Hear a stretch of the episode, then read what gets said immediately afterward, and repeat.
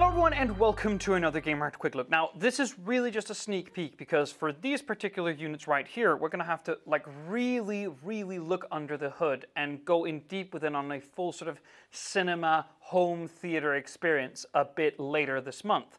But I just wanted to give you a sneak peek at what we're actually looking at here because this is obviously Sony's HT-A9 surround speakers. These are these tall boys right here, alongside this, the SA SW5 subwoofer. Now, Obviously, this is serious kit. I mean, there's a lot of people out there that buy like a Sonos Arc, like myself, or even a Sonos Beam, and consider it done. They don't want to hear it anymore. They've stopped using their TV speakers like everyone has said that they should, and now they consider themselves part of the home theater elite. Well, you can get deep into that rabbit hole, my friends. So, this is just one unit, by the way.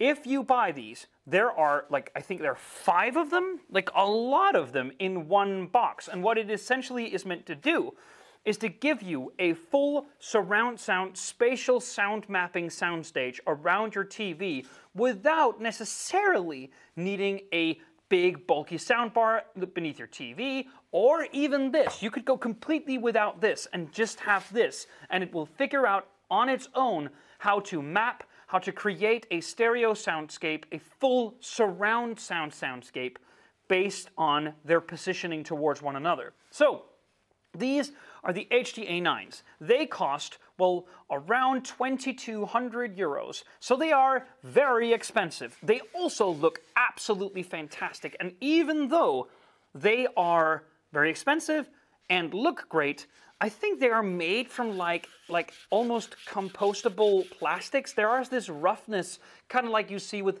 Microsoft's Ocean Mouse, where it was made from like discarded plastic bottles. I'm not sure that it is that, but it is really nice, kind of like the back of the Pixel 5 Google smartphone.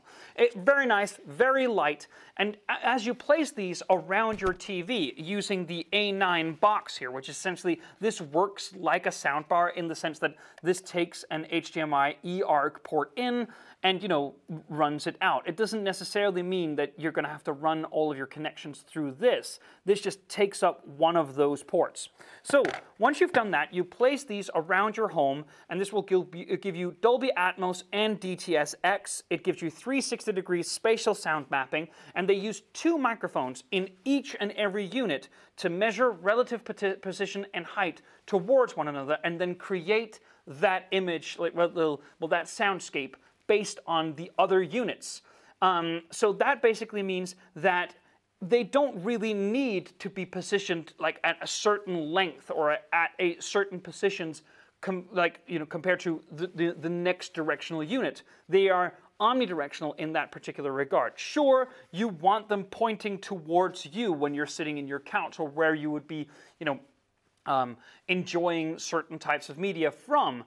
But you don't need to measure it with a tape measure to figure out whether or not this one is a centimeter off kilter and then gives you sort of a crooked soundstage. No, the square drivers here give you powerful bass, 360 degree sound mapping, all of which in direction to one another and, well, seamlessly, seemingly, I would say, I hope so, what I cannot tell you about yet is what the setup is going to be like because I'm going to try this. That is at least my hope. I'm going to bring these home and I'm going to set it up. What I'm not sure that I'm going to do is that when these have a combined of 502 watts through 12 channels on their own, do you need this? This is the SASW5. This weighs 13 kilograms and it's absolutely fucking enormous. I mean, I have a Sonos Sub Mini at home. It fits in one of my shelving units next to my TV. This will not fit anywhere. It's a big, bulky black box, and you pay 800 euros just for the woofer. Now, it pairs seamlessly with these through this. Um, it has 300 watts of digital amplification all on its own and it uses an 180 millimeter driver with powerful magnet systems inside to give you that push-pull configuration that you want. It will, again, quite harmoniously pair with this and work together with these in order to give you a proper soundstage. But, I mean, I'm just curious to see if this is good all on its own. What if it is? I mean, I don't necessarily want a big soundbar beneath or you know in front of my TV. Having these sort of semi-hidden around my TV in that particular space is very appealing to me.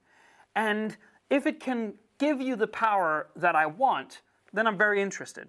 I'll, I'll be honest with you. And I'm, I'm, I'm hoping to wholeheartedly recommend it in a month's time when I've done some more testing. So, well, see you on the other side. Thank you so much for watching. See you on the next.